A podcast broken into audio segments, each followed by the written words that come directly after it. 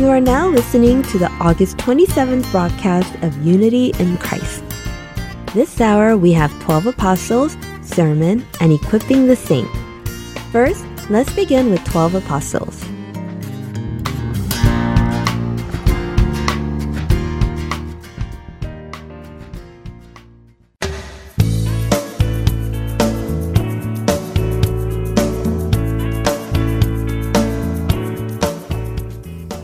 Hello, Heart and Soul listeners. This is Brian Winston with the 12 Apostles of Jesus. The name Philip means lover of horses, and it was a very common name at that time. The name of then famous Alexander the Great's father was Philip, so many people named their sons Philip, taking after the father of the great king. Seeing that Philip's father gave his son a Greek name Philip instead of a Hebrew name, it could be that their family might not have been of a traditional Hebrew lineage. There is another Philip in the Bible. It is Deacon Philip, who explained the gospel to the Ethiopian eunuch as shown in Acts chapter 6. This Philip in the book of Acts is not the Apostle Philip, but Deacon Philip, who was selected to be one of the seven deacons at the church in Jerusalem. And some people think that Philip wrote the book of Philippians just as John wrote the book of John. But that's not the case. The book of Philippians is a letter written by Apostle Paul to the church in Philippi. The Bible records two events that are important in Philip's life. Let's take a look at them and learn the spiritual lessons the Lord gives us. After Jesus called Philip to be his disciple, Philip went to see his friend Nathanael. Here is the account of that encounter as described in John chapter 1, verse 45. Philip found Nathanael and said to him, We have found him of whom Moses in the law and also the prophets wrote, Jesus of Nazareth, the son of Joseph. In this passage, Philip is telling Nathanael, I finally met the Messiah whom Moses wrote in the law and whom many prophets wrote about. This description of Philip in reference to the Messiah is as written in the law and books of the prophets. It is an important reference because the Messiah was mentioned again and again in the Old Testament from the book of Genesis to the book of Malachi. It reminded everyone how the promised Messiah would one day come to the world and how the prophecy would be fulfilled. Later, Jesus meets Moses and Elijah on the Mount of Transfiguration. Moses is the scribe for the law, and Elijah is the representative of all prophets. So the fact that Jesus was with Moses and Elijah was the proof for the Jews that Jesus is the Messiah. When Philip was speaking to Nathanael, he was proclaiming that I finally met the promised Messiah in the Old Testaments. He is Jesus of Nazareth, son of Joseph. But Nathanael's response was lukewarm. It was not what Philip expected. Nathanael did not share in his enthusiasm, and his response was somewhat skeptical. Here is the first half of John chapter 1 verse 46. Nathanael was in fact pushing back on Philip. Nathanael said to him, Can any good thing come out of Nazareth? Nathanael was being rhetorical. What good thing could come out of Nazareth? At the time, Nazareth was an insignificant countryside village in the north. It was so remote that most people asked, Where is that village located? when they heard the village of Nazareth. Perhaps this is what Nathanael meant if we were to read between the lines.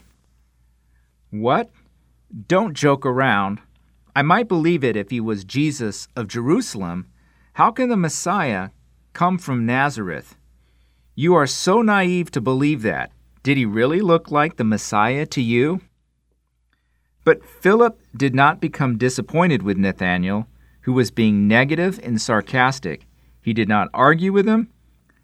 He simply told Nathanael this, as written in the latter half of John chapter 1, verse 46. Philip said to him, Come and see. If Philip had been discouraged by Nathanael's skeptical response and given up, Nathanael would not have met Jesus, and he would not have become one of the twelve disciples. But to Nathanael's negative response of, What good thing can come out of Nazareth? Philip did not give up. He persisted and told him, Come and see. It was Philip's invitation to Nathanael Nathanael, you will change your mind once you come and see him for yourself. I went and saw, and I was changed after experiencing him. You will find the truth as I did once you come and see. Some of us think that we must have a lot of biblical knowledge in order to spread the gospel, so we say, I'm not equipped to witness to anyone yet. Sure, it helps if we are proficient in biblical knowledge, but evangelizing is not about debating or arguing with others using biblical knowledge.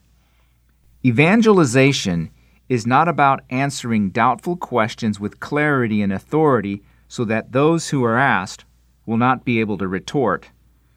Evangelization simply is an invitation to come and see. To those who respond negatively, whether they be our family members, friends, acquaintances, or even those who ask, What good things can come out of this? we can tell them this Come and see. What more explanation is necessary? Come and see is sufficient. Evangelization is spreading the good news with a joyful heart by those people who discovered it first. Please come, and you will change your mind Come and see, and you will find Jesus Christ who loves you. Please come. It is so wonderful. Philip teaches us three words we need to evangelize come and see. Philip did not give up despite the skeptical response from Nathanael. He still invited him to Jesus. I hope we will all be able to invite and bring those around us, be they our family, friends, or acquaintances, to Jesus. This concludes today's episode of the 12 Apostles of Jesus. Thank you for listening, and we'll see you next week.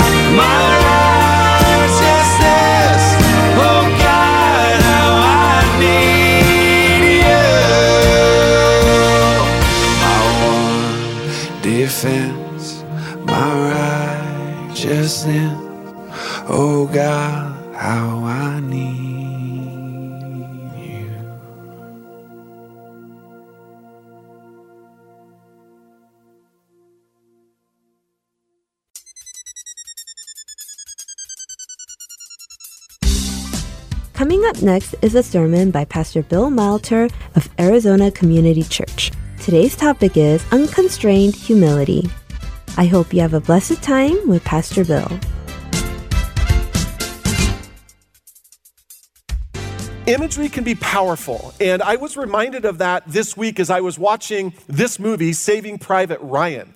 Um, it is a movie. If you if you haven't seen it, you don't need to see it. It's about World War II, so it says enough because the imagery uh, in a movie about World War II is going to be intense. But there's one scene in particular that the, the imagery is eerie to me. It literally shook me to my core, and it's the final battle scene. In the final battle scene, Tom Hanks and the crew they have set a trap for the German soldiers.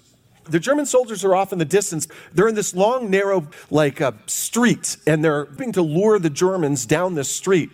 Now, what is so fascinating about this particular scene is although the Germans are coming, you can't see them. They're out there and they're coming. Now, the reason we know they're coming is because there's two men, soldiers, American soldiers, up in the bell tower. Guys, remember this scene? Sending down hand signals to Tom Hanks, and they're saying, they're, you know, here come the German tanks. It's intense. You're, you just feel yourself. It's like, ah. So here's what the American soldiers do on the ground they get behind mounds of dirt and rubble, and there's the street, hoping to lure them down this street.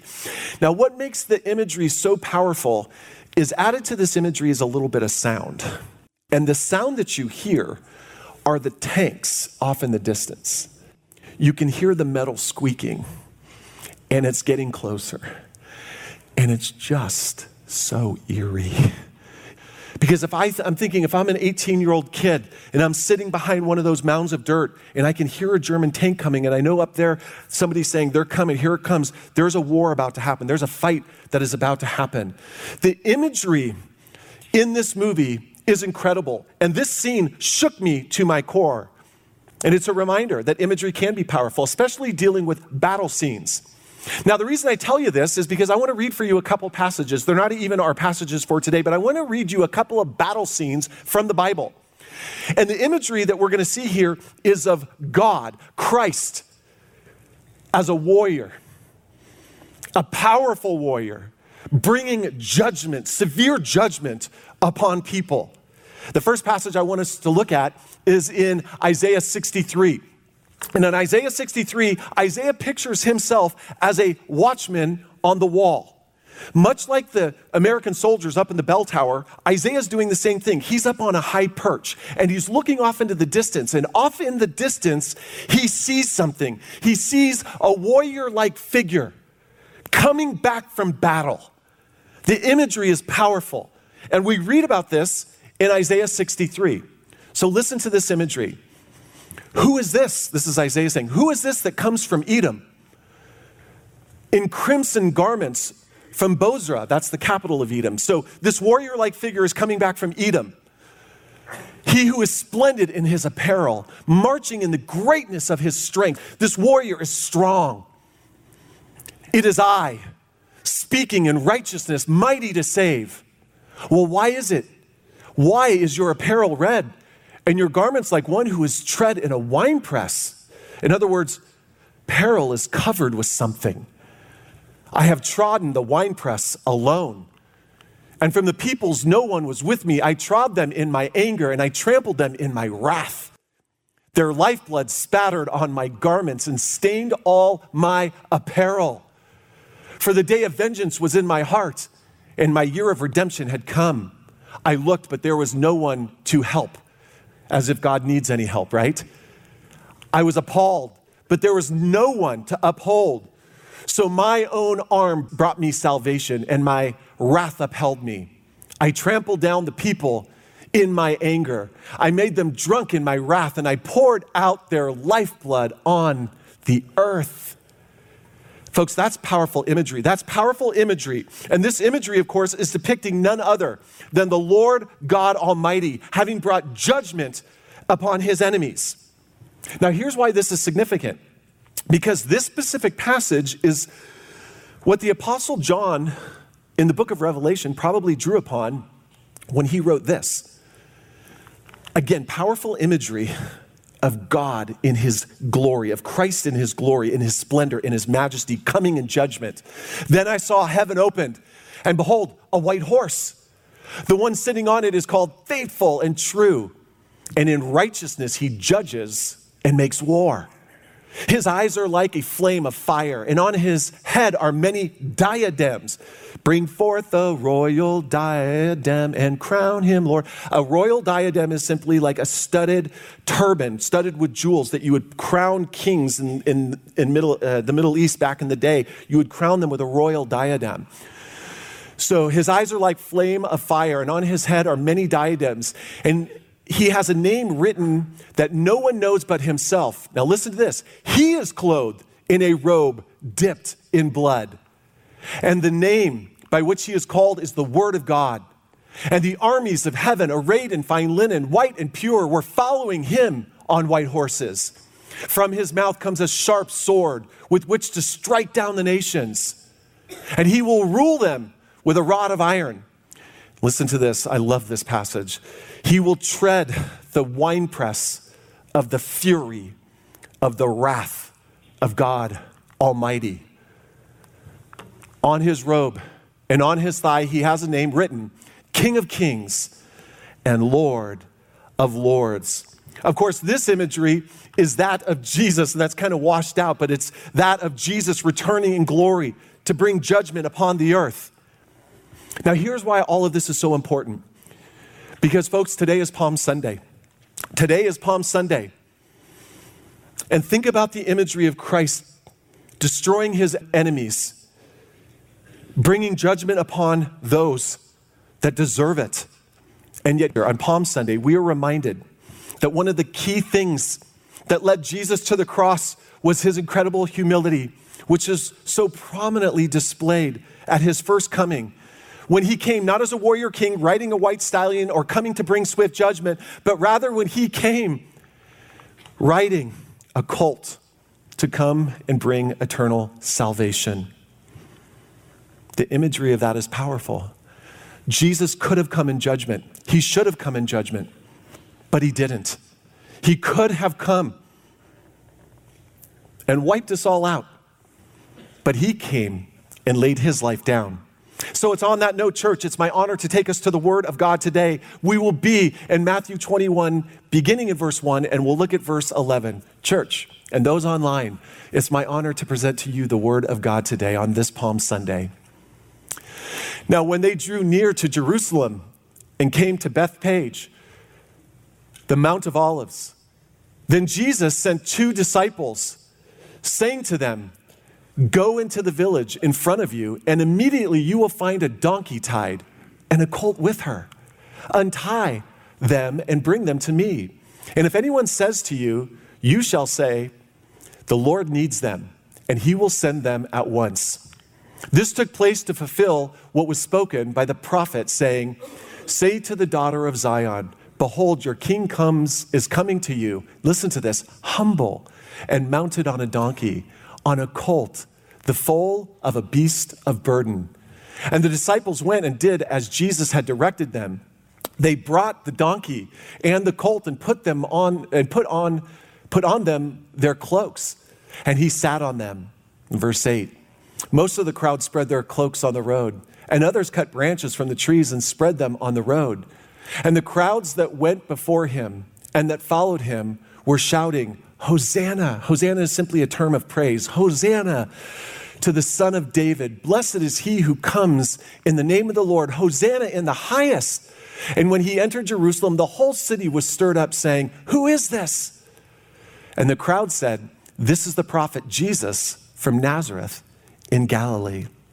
Amen. Church, I present to you the word of God today. The imagery between the passage in Revelation and the passage in Isaiah 63 and this passage is incredible. In those other passages, Jesus is coming in glory and strength and power to bring judgment. He is a warrior like figure.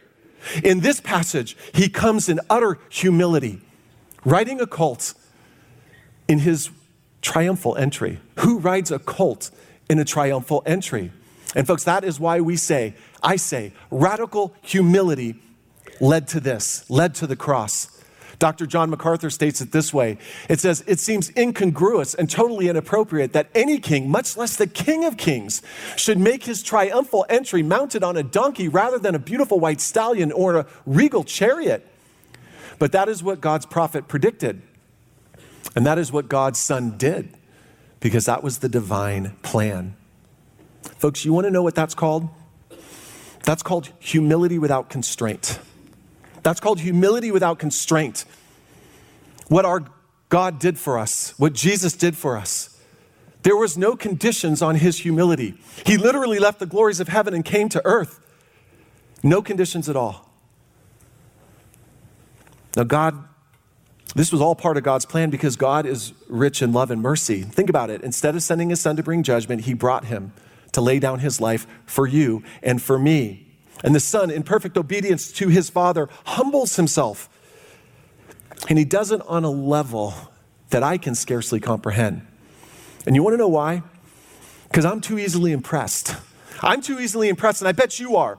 I'm not even being sarcastic with what I'm about to tell you. I think it's a great act of humility when I get out of my La-Z-Boy and I come over and I do the dishes. That's great humility in my book. Do I hear an amen? And when I get up out of my La-Z-Boy, I'm going to groan and moan and make sure everybody knows I'm going to the kitchen to do the dishes because I want my reward. Do I hear an amen? Yes? I'm not even kidding. For, as human beings, we're too easily impressed. And one of the ways I, I do things and I go, wow, that was amazing, Bill. You're so humble.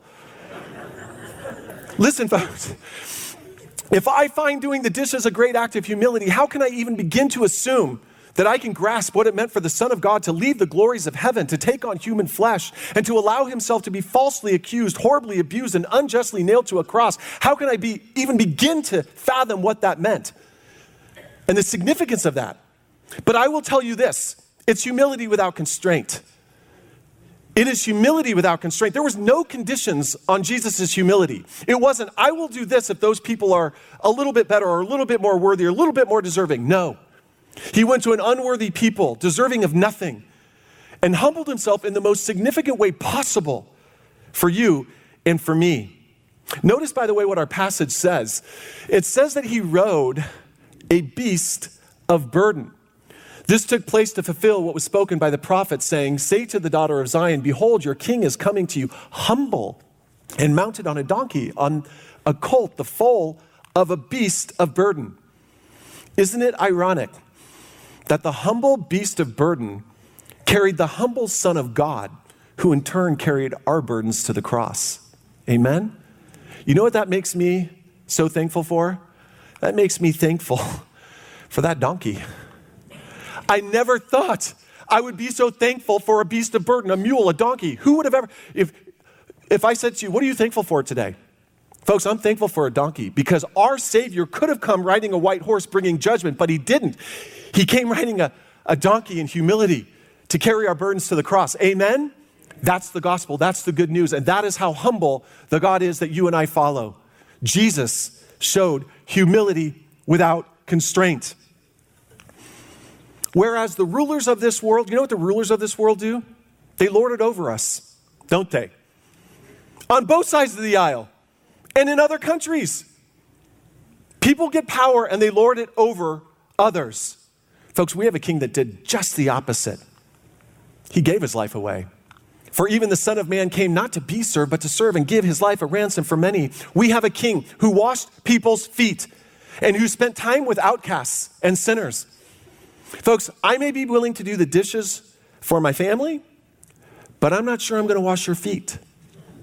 I've seen some of your feet. I don't want to touch them. But listen, even washing people's feet doesn't compare to Christ's greatest act of humility, which was humbling himself to the point of death, and not just any type of death, death on a cross, right?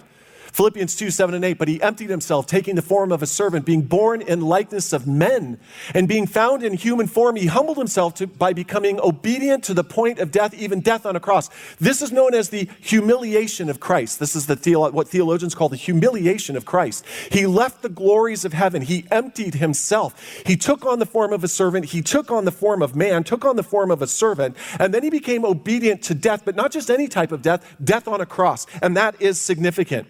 Because not only was crucifixion a terribly painful way to die, it was an incredibly humiliating way to die. Roman crucifixions, of course, were public affairs. And so you would have been hung on a cross for all to see. And that's significant, folks, because when you're hanging on a cross, you do not have control of your faculties. Just think about that. And if you were wondering, there is a very real possibility that Jesus was crucified naked which would have only added to his humiliation. And if it seems scandalous that I would even mention these things, then you might, we might not fully appreciate just how scandalous it was for the Lord of glory to be in that position in the first place.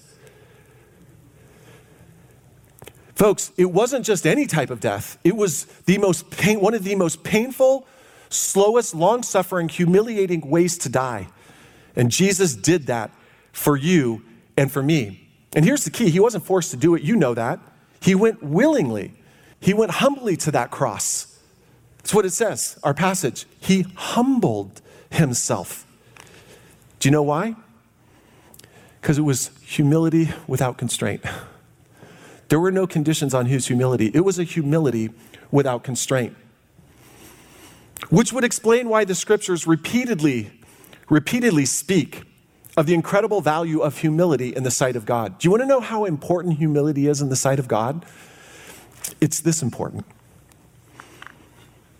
Then the mother of the sons of Zebedee came up to him, that is Jesus, with her sons, and kneeling before him, she asked him for something. And he said to her, well, What do you want? And she said to him, Say that these two sons of mine are to sit, one at your right hand and one at your left in your kingdom. She's a good mom. She's looking out for her sons. And Jesus answered, You do not know what you are asking. Are you able to drink the cup that I am to drink? And they said to him, We are able. Yes, you're going to suffer, we're going to suffer. And he said to them, You will drink my cup, but to sit at my right hand and to sit at my left is not mine to grant, but it is for those to whom, for whom it has been prepared by my Father. And I love this. This is one of my favorite verses. And, the, and when the ten heard it, they were indignant with the two brothers. And you know why? Because they were looking at them going, There's no, if anybody's sitting next to Jesus, it's me. I'm way better than you. I am a far better disciple than you. Jesus likes me better than you. If anybody's sitting at his right hand, it's me. But Jesus called them to him and said, You know that the rulers of the Gentiles lord it over them, and their great ones exercise authority over them. It shall not be so among you. But whoever would be great among you must be your servant, and whoever would be first among you must be your, say that word with me, slave. For even the Son of Man came not to be served, but to serve and to give his life a ransom for many. Folks, this is truly incredible. The greatest in God's eyes is not the teacher, preacher, or elder. It isn't the biggest giver, the best attender, or the boldest evangelist. It isn't even the person who knows their Bible backward and forwards and has read it 50 times cover to cover. No, the greatest in God's eyes, the greatest in the kingdom of heaven, is the servant of all. And notice that Jesus uses that word slave. That's important because there's a distinction between servants and slaves in the first century. A slave was lower than a servant. A servant, more or less, could do whatever they wanted to do and work or not work as they so desired. But a slave had no such privilege. A slave belonged to someone else, they were the property of someone else. And it's exactly why we see the Apostle Paul calling himself what? A slave of Christ, a bondservant of Christ. That's what he's calling himself when he does that in the Bible. But here's the point, you guys. Here's the point. If you get nothing from my sermon, just get this. As believers, we are called to the same humility that Christ himself showed. And folks, that is a humility without constraint. That is the call of the gospel upon your life and my life. The call of the gospel is not to save your life, it is to lose your life. It is to deny yourself, pick up your cross, and follow the Lord. And folks, we are living in a day and age where that is needed more than ever. And you want to know why? Because the internet has made everyone arrogant. Do I hear an amen? Everybody has a platform, everybody has a voice, and everybody's right. And so people are sitting in keyboards, bantering and fighting across this land and around the world, arguing their points and trying to show why they're better than everyone else and their viewpoint is better than everyone else. Folks, if ever there were a time for the church to shine, it could be now. Where instead of where we, we see a world full of arrogant people arguing to no end, there's a people, a strange group of people, a peculiar group of people who give their lives away and who take the lowliest jobs and do the craziest things. They, they serve without constraint, they serve without conditions. That's the title of this message, by the way humility without constraint. And, folks, if you want to know what humility without constraint looks like, it looks like the Lord of glory leaving the glories of heaven, taking on human flesh, becoming obedient, even in the most humiliating ways, uh, to die on a cross. Now, here's the deal. In and of myself, and I, I say this with all seriousness, in and of myself, I do not have humility without constraint, not even close. As a matter of fact, in and of myself, I almost have no humility at all. And I say that with all humility. Listen, I, I might be willing to humble myself to some degree. I do, you know, to some degree. But to humble myself in the way that Christ humbled himself is going to have to be a supernatural work of God in my life. And it's going to have to be a supernatural work of God in his church. But again, what does our world need right now? More arrogance? More arguments? More fighting? What do our friends and family need? Do they need those things? No. They need us to be the people that we have been called to be, a people who deny themselves, who have taken up their crosses, who aren't seeking to save their lives, but give their lives away in service to others, who are willing to do the craziest thing, and that is practice a humility without constraint. But I know me. And in my humble opinion, there are just too many people not worthy of my humility. And some of you are in the room right now. Listen, I am more than willing to take a humble disposition towards those who I think are worthy of it, or who will appreciate it, or who will return the favor. That's me. That's Bill. That's Pastor Bill. That's me in my flesh. I know me. But, folks, do you know what that's called? That's called humility with conditions. And I'm great at humility with conditions. I'm the master of it.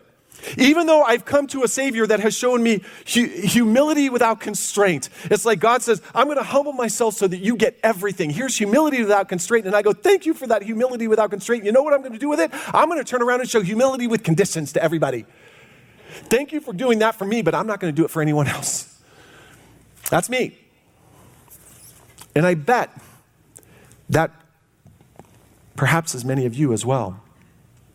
As you know, that we have not been called to show humility with conditions, but humility with constraint, like Jesus did when he rode that lowly donkey toward a humiliating death, all for a people who didn't deserve it and couldn't return the favor. Go figure. Let me ask you a question this morning. Here it is. Where are you tempted to put constraints on your willingness to humble yourself? It's a tough question. It's a tough one. Here on Palm Sunday, if there's one word that defines Palm Sunday, it's humility. Perhaps it's with a family member you don't think deserves it. With this many people watching online and this many people in person, there's probably many of us that have family members that we just don't get along with. We don't see eye to eye. Perhaps family members that badger us or hurt us and have hurt us. And we're going, I'll humble myself just about before anybody but them. Or maybe it's taking on an assignment that you feel is beneath you. right? I'm willing to do anything. I'm just not washing anybody's feet. Folks, that's humility with conditions. And I say that facetiously because there are many ways that we can wash people's feet daily. But I don't know that I'll always do it. You want to know why? Because I'm a pastor of a church. And that's beneath me. That's beneath me. Or maybe it's someone in society that you don't think, well, let's just put it this way you think's unworthy. You want to know what's so incredibly ironic? My guess, now this is going to shock some of you, so brace yourselves. My guess, and this is probably true of me, this is true of me. My guess is that there are many Christians who will humbly and happily serve people like drug dealers and prostitutes, who will more than happily humble themselves to serve those type of people, but who wouldn't dare humble themselves before someone who holds a different political view than them. You know I'm right. A lot of us will humble ourselves before just about anybody, but not the, not the person on the other side of the aisle. Do I hear an amen? I want to punch them in the face.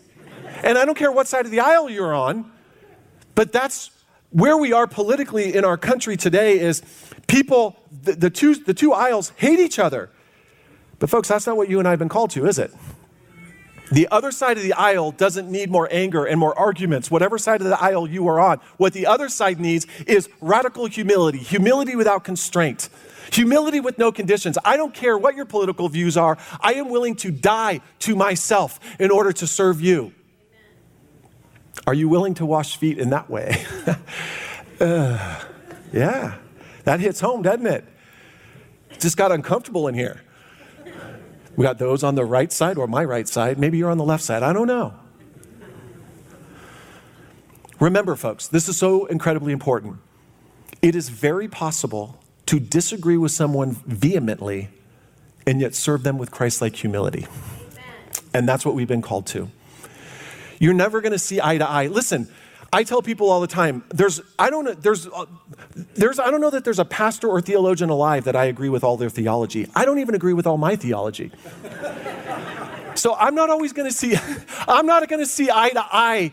There, there's a good chance I'm not going to see eye to eye with almost, there's seven, eight billion people on the planet. Most of us aren't going to see eye to eye with any of them. And in many cases, we're going to disagree with them vehemently. But I can disagree with them vehemently, but serve them with Christ like humility because that's what they need. And that's what I've been called to. I've not been called to win an argument, I've been called to die to self.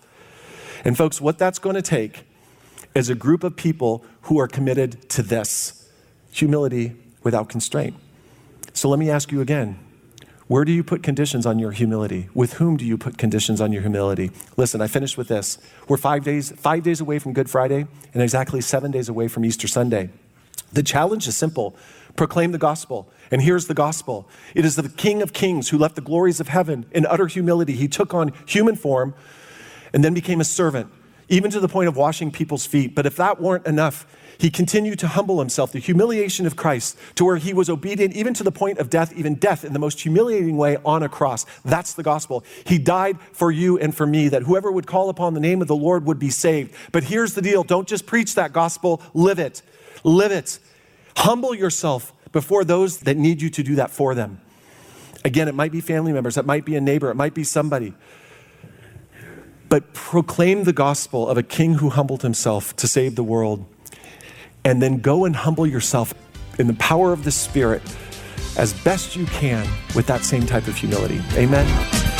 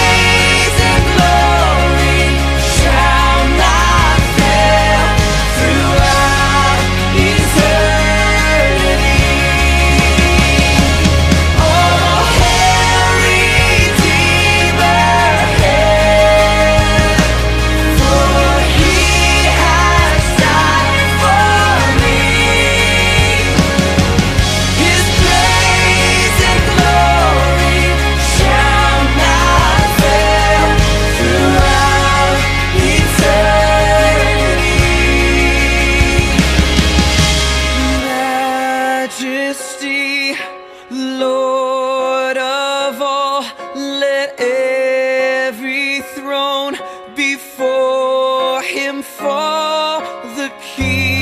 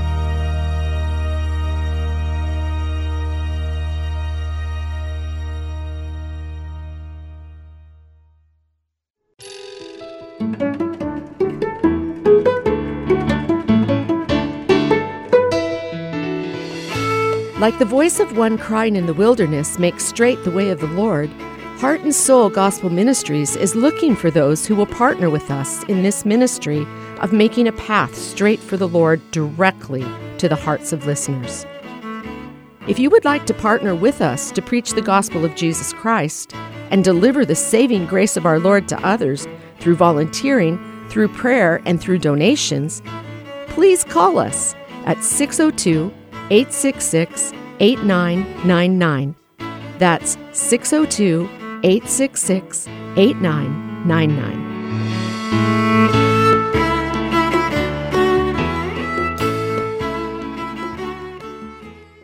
The following program is called Equipping the Saints. Hello, Heart and Soul listeners. I'm Pastor Greg Lundstead, and I'm so glad that I can share my series from Equipping the Saints with you. I pray that God will grow each and every one of you in Christ through this series.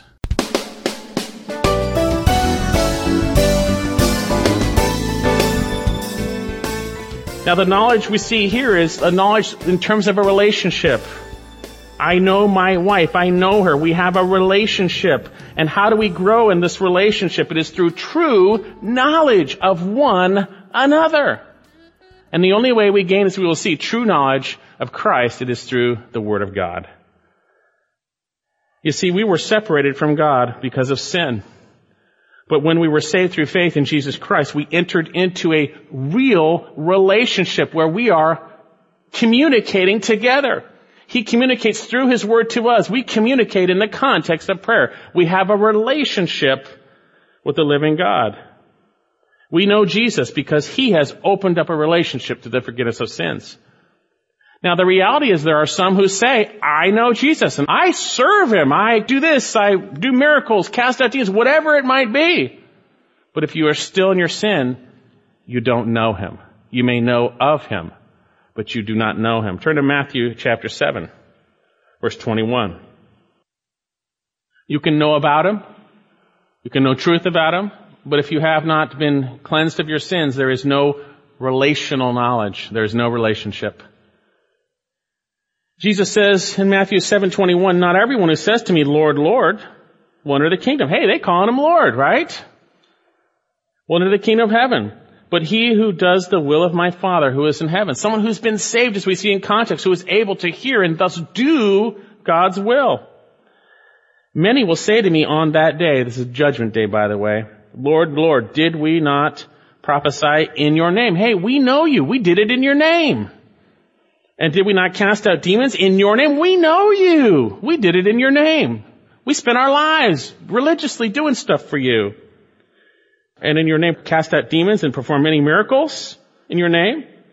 Then I, Jesus says, will declare to them, I never knew you. We don't know one another. There is no relationship. Depart from me, you who continually do lawlessness. Lawlessness is sin. If you are in your sins still, you don't know Jesus.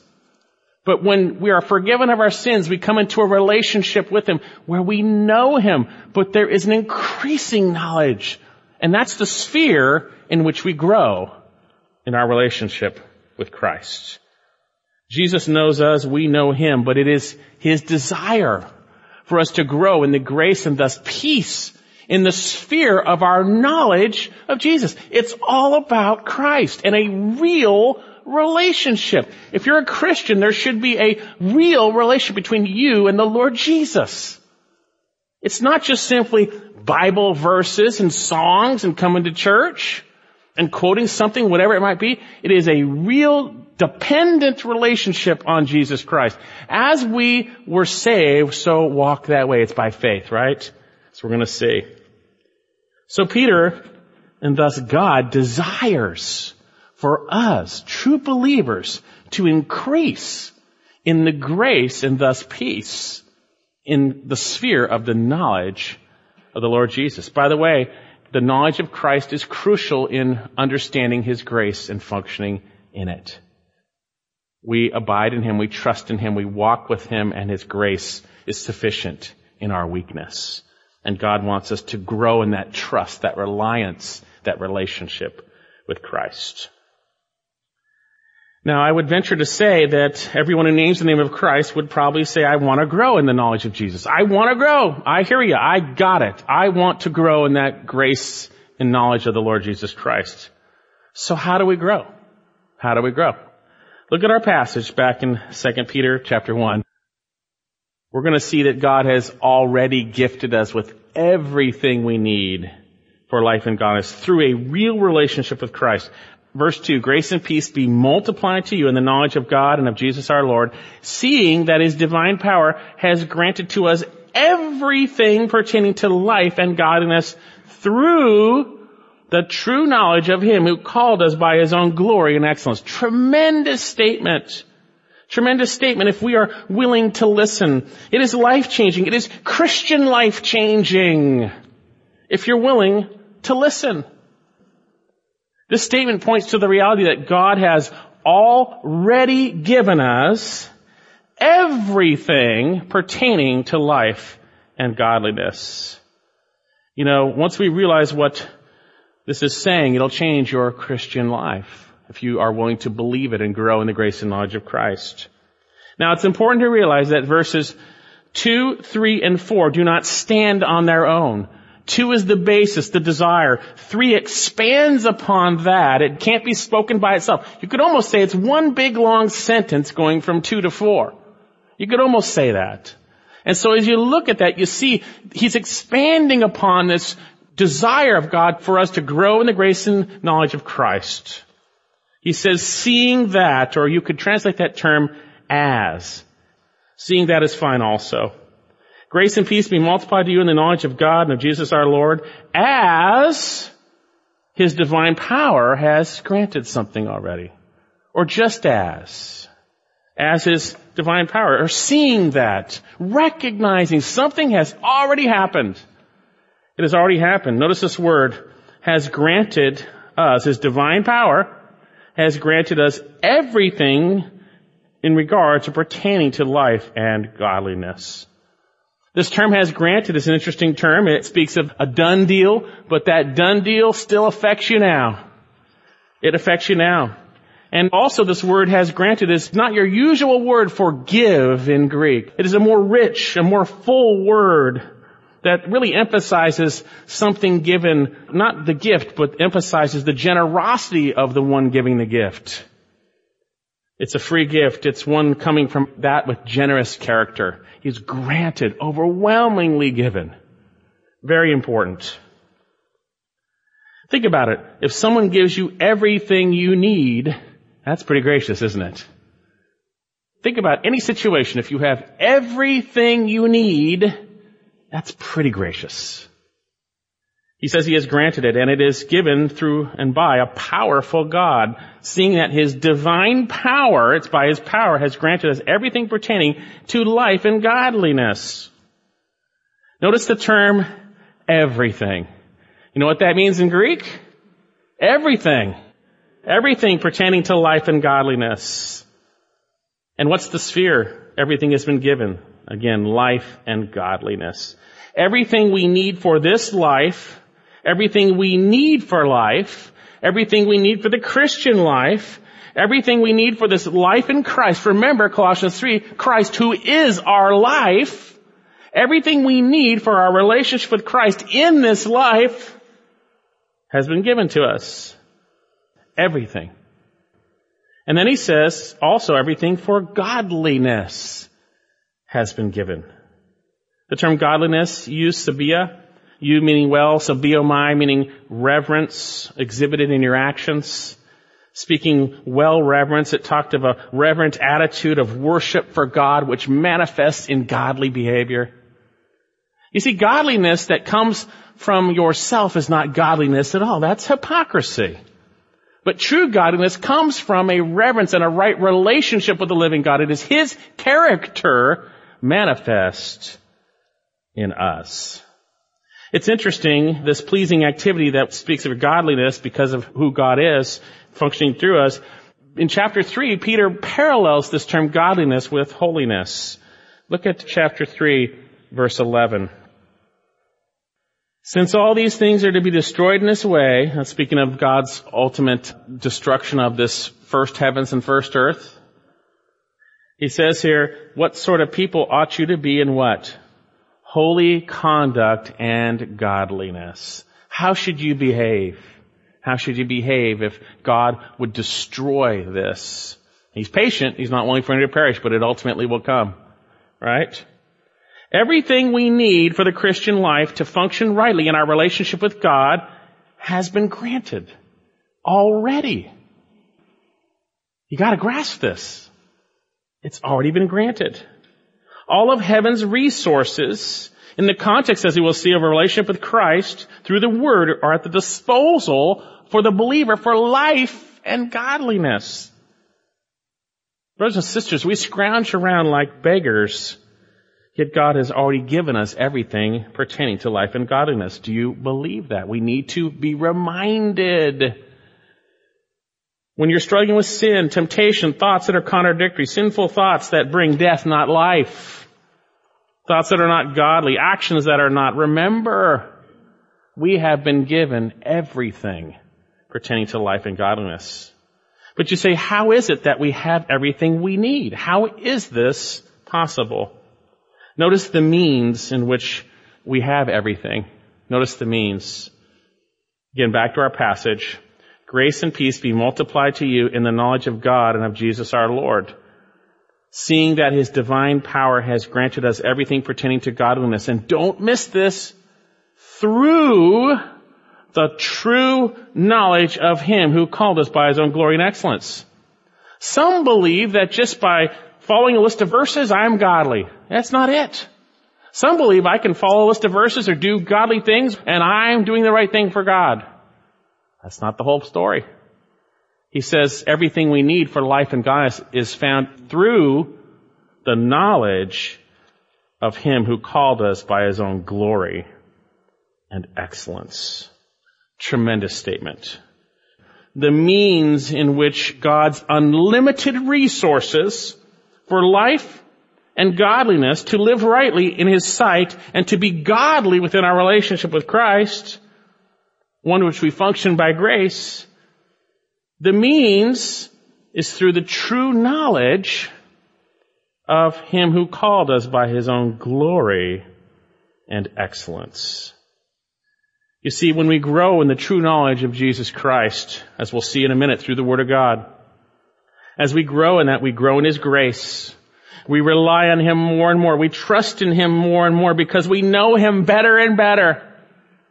We realize that Christ is everything and He has given us everything and He will take care of everything He calls us to do.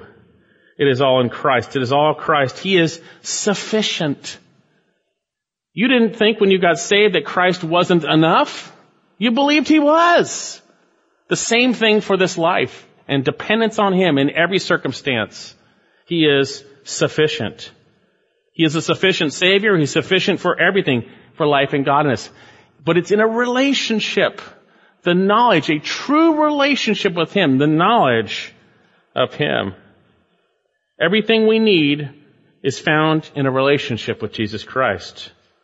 When we're trusting and depending on Him, growing in our knowledge of Him through His Word, we have everything we need. The apostle Paul prays for this, that we would know these truths. Turn to Ephesians chapter 1, that we would understand. Ephesians 1.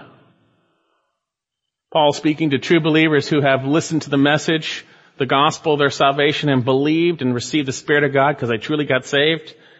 He says to them in Ephesians chapter 1 verse 15, For this reason I too, having heard of the faith in the Lord Jesus which exists among you and your love for the saints, that's the evidence, do not cease giving thanks for you while making mention of you in my prayers, that the God of our Lord Jesus Christ, the Father of all glory, may give you a spirit of wisdom and revelation in the knowledge of Him. We sing, Jesus is our all in all. We sing all to Jesus. We sing, tis so sweet to trust in Jesus. What a friend we have in Jesus. Yet so often on a real-time basis, we do not trust Him and believe what He has said in His Word, that He is able to take care of everything if we abide and trust in Him. That we have been granted everything pertaining to life and godliness through a true relationship, the true knowledge of Him. What did Jesus say in John 15? Turn to John 15. I would venture to say most of our sin, when we want to do the right thing, is related to a lack of faith, by the way. A lack of faith in what God has truly said, a lack of trust in the person of Christ, and thus a lack of dependence in Him. We are so tempted, yet God is faithful. He's gracious. He's kind. A true relationship with Him. He understands. He intercedes. He's a merciful and faithful high priest. He understands. Go to Him. John chapter 15 verse 1. I am the true vine and my Father is the vine dresser. Every branch in me that does not bear fruit, He takes away, and every branch that bears fruit, He prunes it that it may bear more fruit. You are already clean. He's saying you're saved. He's using this term in John. Clean means you've been cleansed. You're saved. You are already clean. He says because of the word which I have spoken to you. To believers, abide or remain, rest in me and I in you. As a branch cannot bear fruit of itself unless the branch abides in the vine. So neither can you unless you abide in me. I, this is the person of Jesus. I am the vine, you are the branches. He who abides in me and I in him bears much fruit. For apart from me, you can do nothing. And there's a lot of nothing going on in the church these days. There's a lot of nothing being done.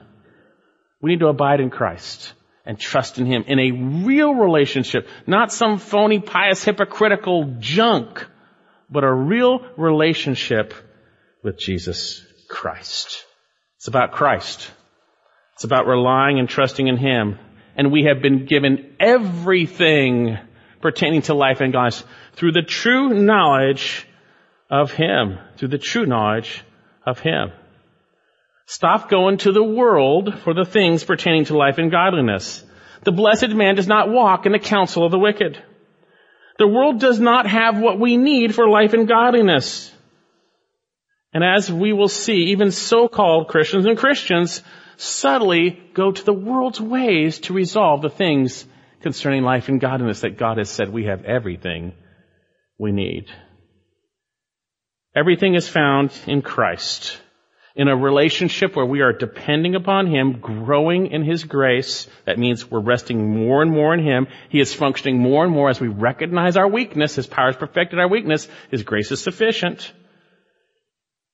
And as we're going to see, the knowledge that we have of Christ only comes through the Word of God. Back in our passage, 2 Peter chapter 1, verse 2. Grace and peace be multiplied to you in the knowledge of God and of Jesus our Lord. Hey, that's the desire of God. Seeing that, or as, just as, His divine power has granted, it's already happened and it affects you now, to us believers, everything pertaining to life and godliness through the true knowledge of Him. Through the true knowledge of Him. And notice how the Him is described here. You gotta ask, why is he described this way at this point, this way? Who called us by his own glory and excellence? Who called us by his own glory and excellence? Glory and excellence, what does that have to do with this? Him. What does it have to do with this? Well, what is God's glory? We sing glory, glory. We sing to God be the glory.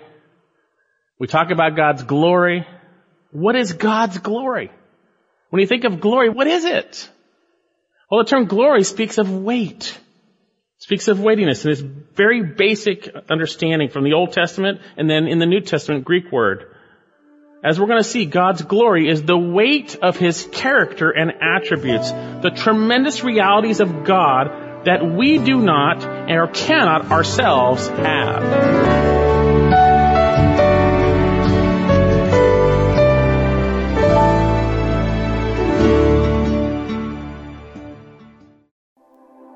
We are unworthy of Christ. And we have great worth because of Christ. Christ died for us not because we are worthy, but because we are unworthy, and there was no other way for us to be made worthy. It wasn't a fair trade. The Son of God died, rebels live. That's not fair. That's grace. My worth is not in what I own, not in the strength of flesh and bone, but in the costly wounds of love at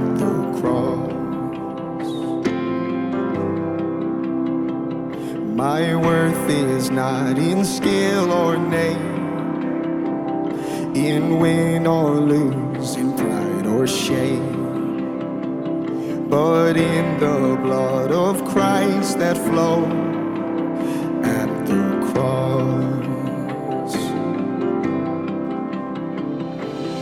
I rejoice in my Redeemer, treasure, wellspring of my soul.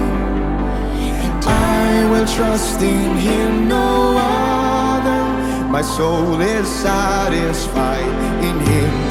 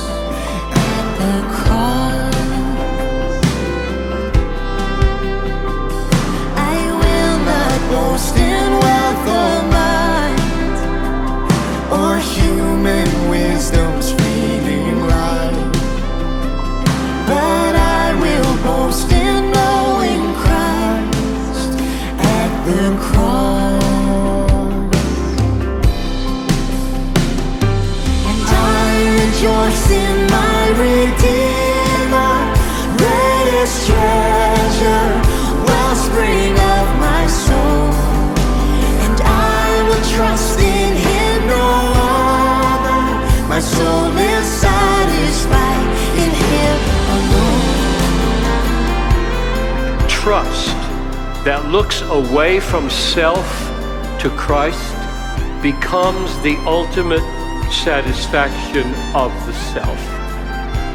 I will trust in Him, no other. My soul is satisfied in Him alone. Two wonders here that I confess my worth and my unworthiness, my value fixed, my ransom paid at the cross. One of the most beautiful sentences in the Bible is that Jesus Christ came into the world to save sinners. And I rejoice in my Redeemer,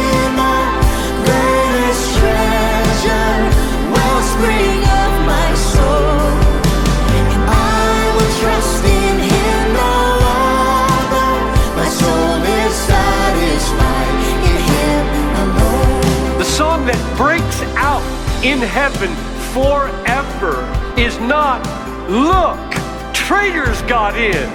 Blasphemers are now priests. That's not the song. The song is, worthy are you. You were made to be made priest, to be made a kingdom, so that you could enjoy making much of Him. And I rejoice in my Redeemer, greatest treasure,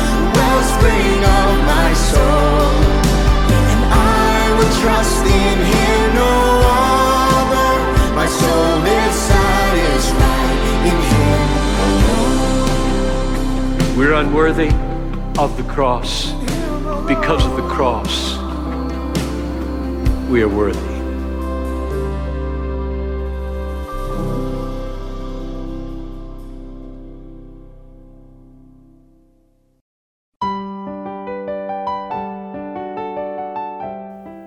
We are now ending our Unity in Christ broadcast. Thank you for listening, and I look forward to being with you again next week.